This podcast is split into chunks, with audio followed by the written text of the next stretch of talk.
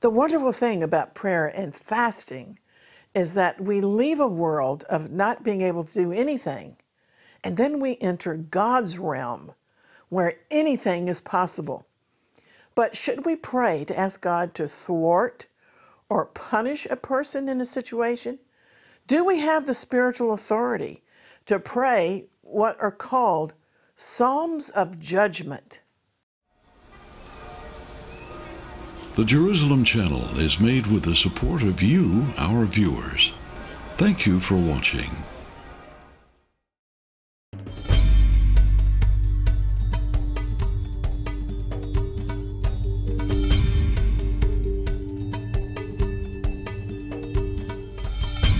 Shalom, I'm Christine Darg. I received an email from a friend in America who wrote, My pastor has called for a curse on people who were involved in our recent disputed election. Is it wrong to pray such a curse? She asked, adding that this issue had caused a major rift in her church, although she said many in the congregation were supporting the pastor's instructions. And I answered, and I say this to anybody be very careful who you are following. We can pray to God for Him to remove the wicked from a position, but to be personally involved in curses goes against the whole spirit and tenor of the New Testament. Orthodox rabbis do engage in ritual cursing from time to time, but we're taught by both Jesus and the Apostle Paul in the New Testament to pray for our enemies and not to curse. Now, there is such a thing as anathema that the Apostle Paul spoke of, but that word concerns excommunication of a professing believer within the church. In other words, turning church sinners over to Satan for the destruction of the flesh so that their souls can be saved. Another friend, responding to heightened tensions in America, wrote to me this week and I want to remind those who profess faith in Messiah that we are called to bless our enemies, not hate them. We bring a reproach upon our true master, Messiah Yeshua, Jesus, when we become like those who are so full of blind, irrational hatred. Those who are embracing malice and rancor don't yet realize that hatred has become their master. A great many are wholly addicted to hatred and are entirely enslaved by it. Now, in Ezekiel 22 30, God said, I sought for someone who might rebuild the wall of righteousness that guards the land. God said, I searched for someone to stand in the gap in the wall so that I would not have to destroy the land, but I found no one. However, in our generation, the Lord has found many intercessors to stand in the gap in the protective walls of our nations, and I hope that you're one.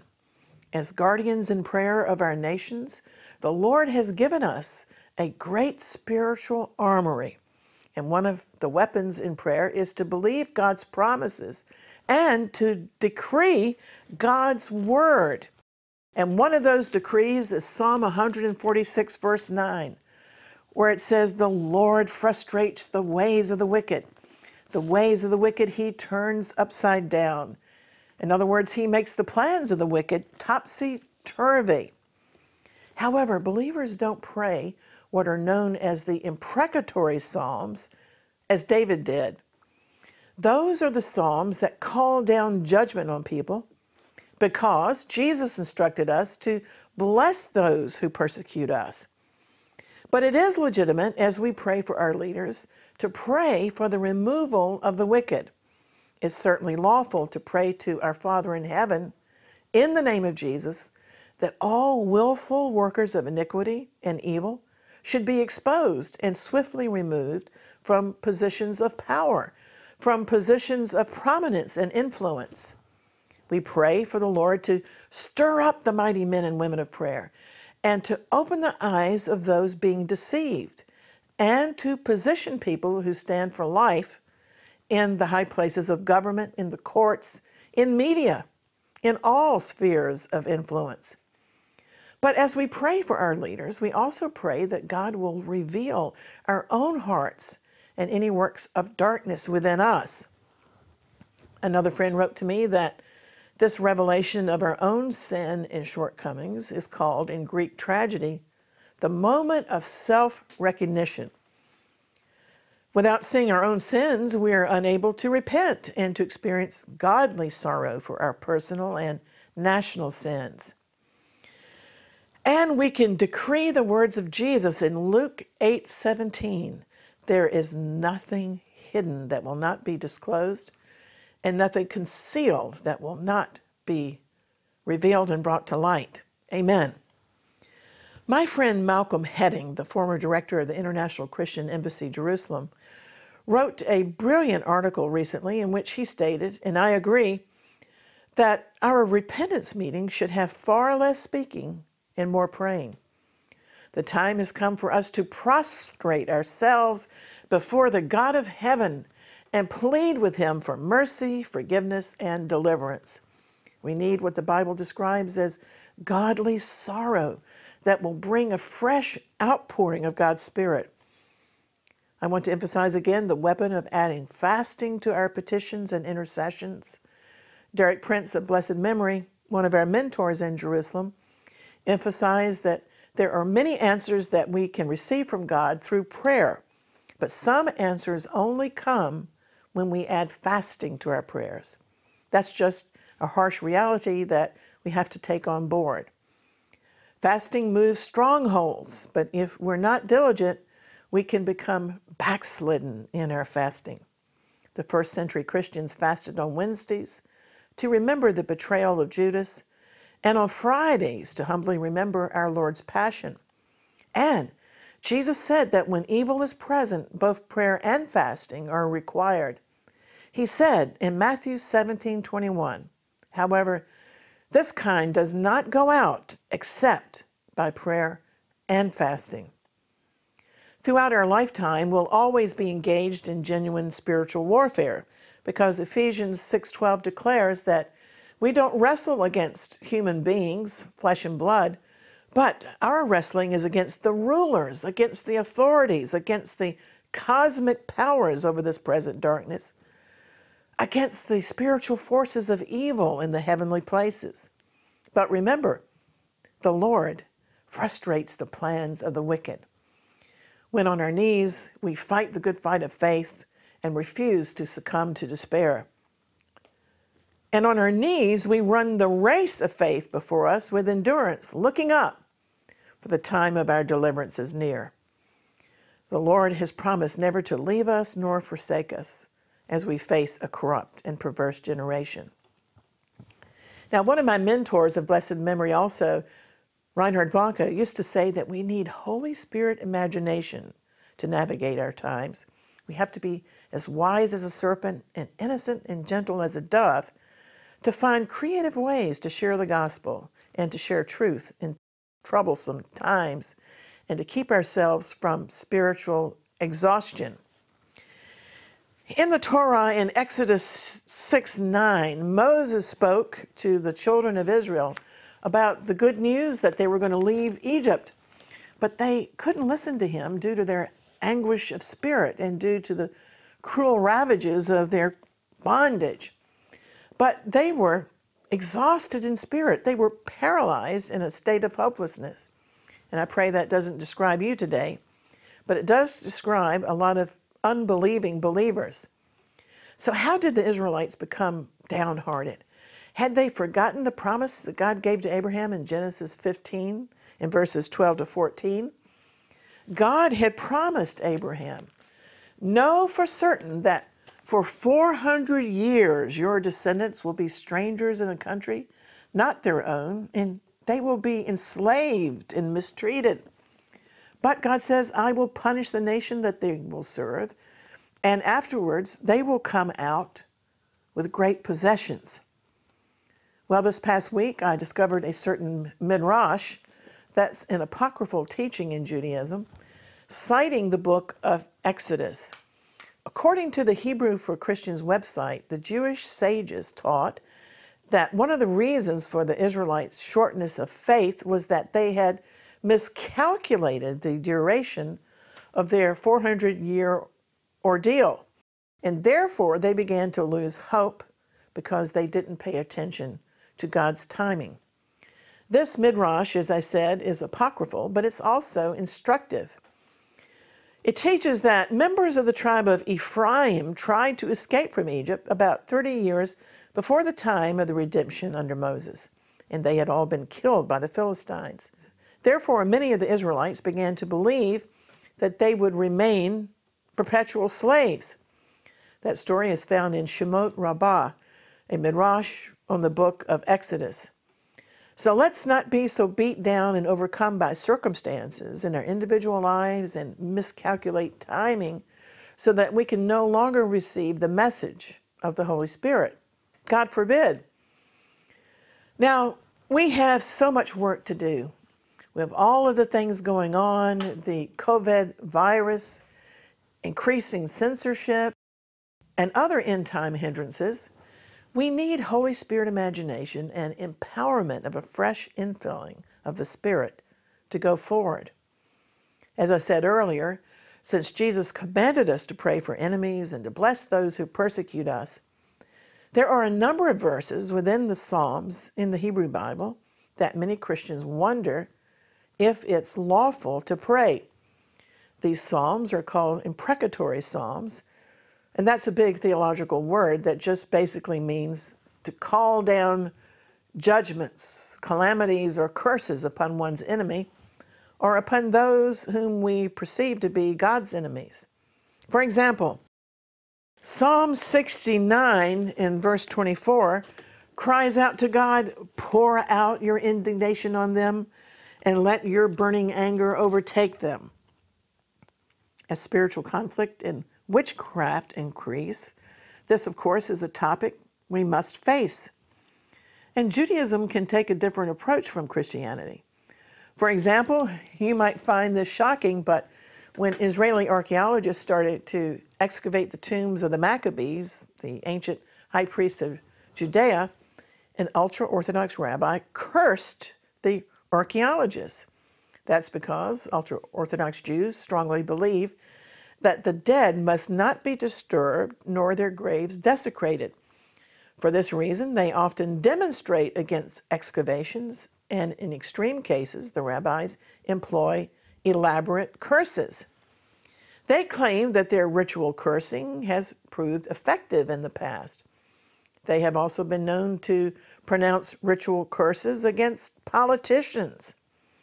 But if you think this is strange, there's an incident in the New Testament in Acts 23:12 where the Jewish enemies of the apostle Paul formed a conspiracy and put themselves under an oath, saying that they would neither eat nor drink until they had killed Paul.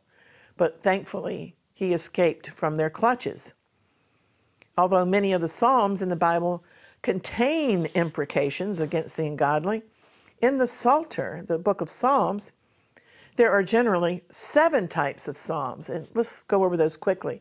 First of all, there are the Psalms of Lamentations, and these are prayers for God's deliverance in moments of despair. Secondly, are the Thanksgiving Psalms, and these are praises to God for his gracious acts in majesty. The third are the enthronement Psalms describing God's sovereign rule.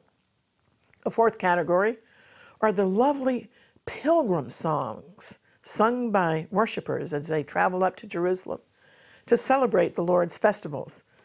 The pilgrim psalms have become especially meaningful to me because by the grace of God, it's been so easy in my lifetime for many believers to make a blessed pilgrimage to Israel. And these pilgrim psalms, such as one of my favorites, Psalm 84, just come alive for us. Number five category, the royal psalms. These portray the reign of the earthly king as well as the heavenly king Messiah of Israel. Number six, the wisdom psalms. These, of course, instruct the worshiper in the ways of the Lord's wisdom and righteousness. But the seventh category is controversial. These are the so-called imprecatory psalms, the psalms that invoke God's wrath and judgment against his enemies. Over the years, I've learned a lot from the Jewish people, and they do pray all the Psalms. And by the way, this is so positive. I was deeply touched by a photo I saw on social media that was posted by a rabbi friend. He related that a Jerusalem resident had been in a bakery when he noticed that he was standing behind Natan Sharansky, the famous human rights activist and author, who, as a former refusenik, spent nine years in Soviet prisons. Of course, now he lives in Israel, but the person standing in the bakery plucked up courage to speak to Sharansky and mentioned how he had been inspired to read about Sharansky and how the dissident had kept a tiny little book of Tehillim, the Psalms, at all times, even when he struggled with the Soviet authorities to keep it in his possession. Well, I love this. Sharansky smiled and reached into his shirt pocket and pulled out that same tiny palm sized and tattered little book of Tehillim, the Psalms. And the bystander asked Sharansky, Do you carry that wherever you go? He didn't even pause. He replied, Actually, this book carries me. Amen. I wonder, do the Psalms carry you? They carry me. I can't go a day without reading some portion of the Psalms. And I was speaking to a brother in Jerusalem who said that he had lost all strength due to the COVID crisis because he had completely lost his business, which had relied on tourism. And I encouraged him to read the Psalms because they do supply great strength on a daily basis. But what about these troublesome, imprecatory Psalms that express desire for vengeance? After all, Jesus said in Matthew chapter 5, but I say unto you, love your enemies, bless them that curse you, do good to them that hate you, and pray for them which despitefully use you and persecute you. He said that in his Sermon on the Mount. Furthermore, Paul wrote in Romans 12 14, Bless them who persecute you, bless and do not curse. Although the main Psalms calling for God's wrath against enemies are Psalm 69 and Psalm 109, in Hebrew, the Psalms literally mean praises, not curses, and the Psalter is considered part of both Hebrew and Christian scripture, serving as the ancient hymn book. Now, the New Testament contains passages in which Jesus began to denounce the cities where many of his miracles had been performed, but the people had refused to repent. So in Matthew 11 21, he decried them. He said, Woe unto you, Chorazim! Woe to you, Bethsaida! For if the miracles that were performed in you had been performed in Tyre and Sidon, they would have repented long ago in sackcloth and ashes. And listen to Jesus in Matthew 23 13. Woe to you, teachers of the law, you Pharisees, you hypocrites! You shut the door of the kingdom of heaven in people's faces. You yourselves do not enter, nor will you let others enter.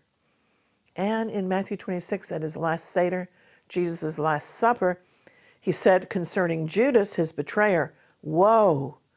Cursed is that man by whom the Son of Man is betrayed. It would have been better if he had never been born. Furthermore, listen to the Apostle Paul's very strong words in 1 Corinthians 16 22. He said, If any man does not love the Lord Jesus the Messiah, let him be anathema, which means let him be accursed. Interesting, Paul didn't say, If any man hates the Lord Jesus, let him be accursed. No, he said, If anyone does not love the Lord, let him be anathema, accursed. The commentaries explain that the word in this verse, used for love, signifies not mere affectionate regard, but personal devotion. And then Paul immediately adds, as an exclamation, Maranatha, meaning our Lord come, or the Lord is at hand.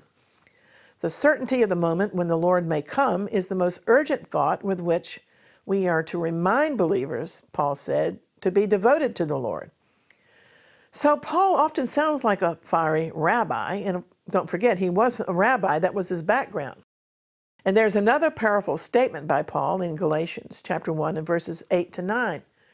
But though we or an angel from heaven preach any other gospel unto you than that which we have preached unto you, let him be accursed. And for emphasis, Paul reiterated, So I say again, if any man preach any other gospel unto you than that which you have received, let him be accursed. Well, that's the equivalent of the Hebrew form of excommunication, a ban mentioned in the Torah and in Joshua 6:17. So Paul was confrontational. He, he was a true shepherd of souls, unlike a lot of milquetoast believers in our generation.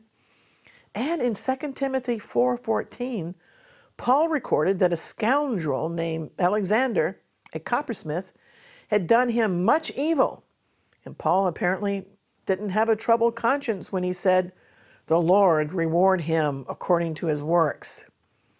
Another verse in the New Testament, in the book of Revelation, boldly calls down judgment against the wicked.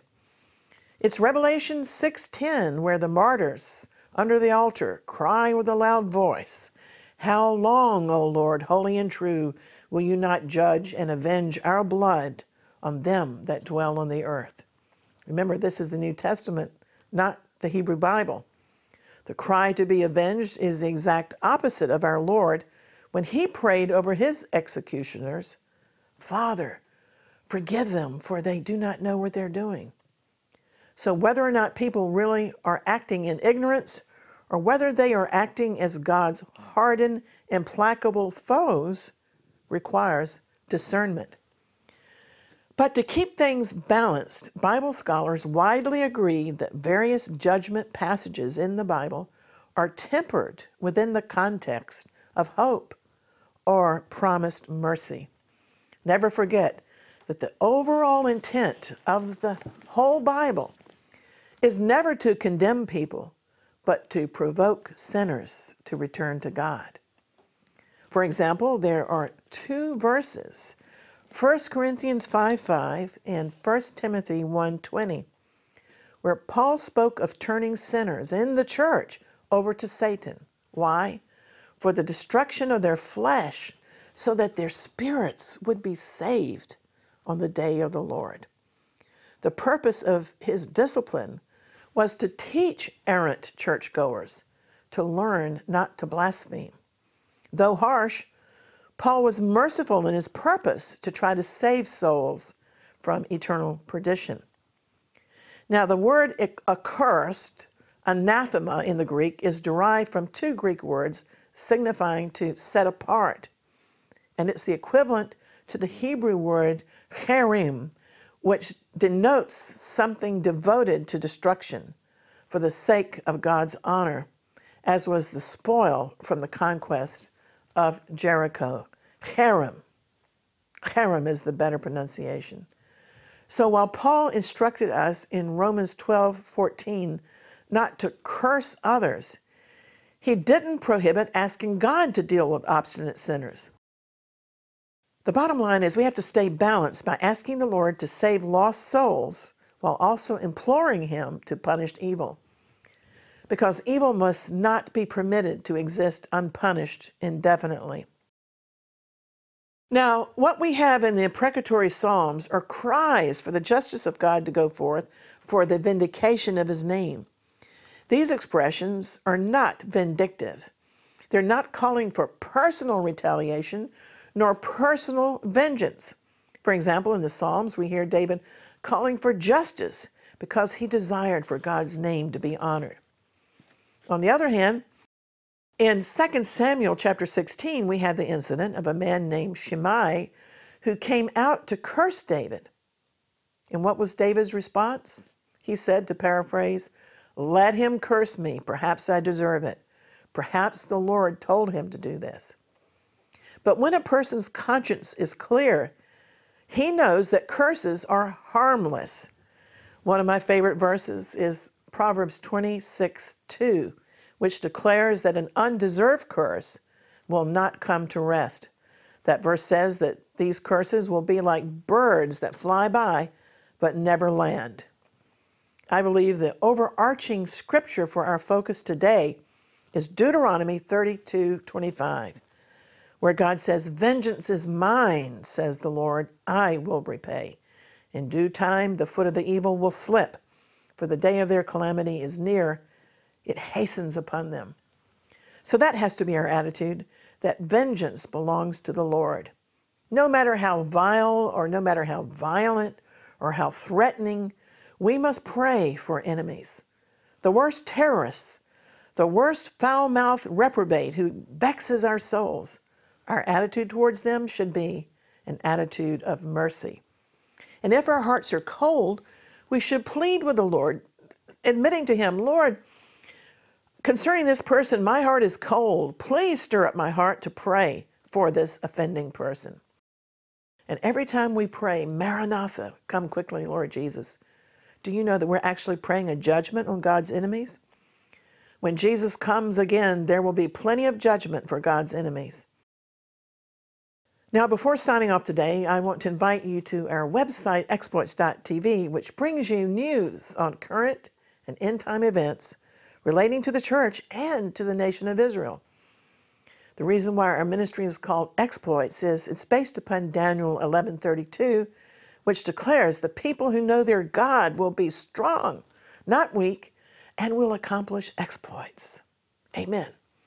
Let's do the works of the Lord in the remaining time before his imminent return.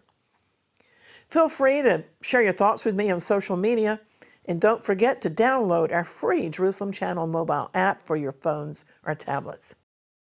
Today, I want to leave you with the positive and powerful prayer of the early church during a time of persecution, as recorded in the book of Acts, chapter 4, and verse 29. And I'm going to proclaim it as a prayer. Let's receive these powerful words. And now, Lord, behold their threatenings, and grant unto your servants that with all boldness we may speak your word while you stretch forth your hand to heal, and that signs and wonders will be performed through the name of your holy servant Jesus. And the following verse goes on to say, And when they had prayed, the place where they were assembled together was shaken, and they were all filled with the Holy Spirit, and they spoke the word of God with boldness. Amen. Let that be us. Until next time, I'm Christine Darg, always contending for the faith and praying earnestly for the peace of Jerusalem. The grace of the Lord be with you. Maranatha, even so, come quickly. Lord Jesus, shalom.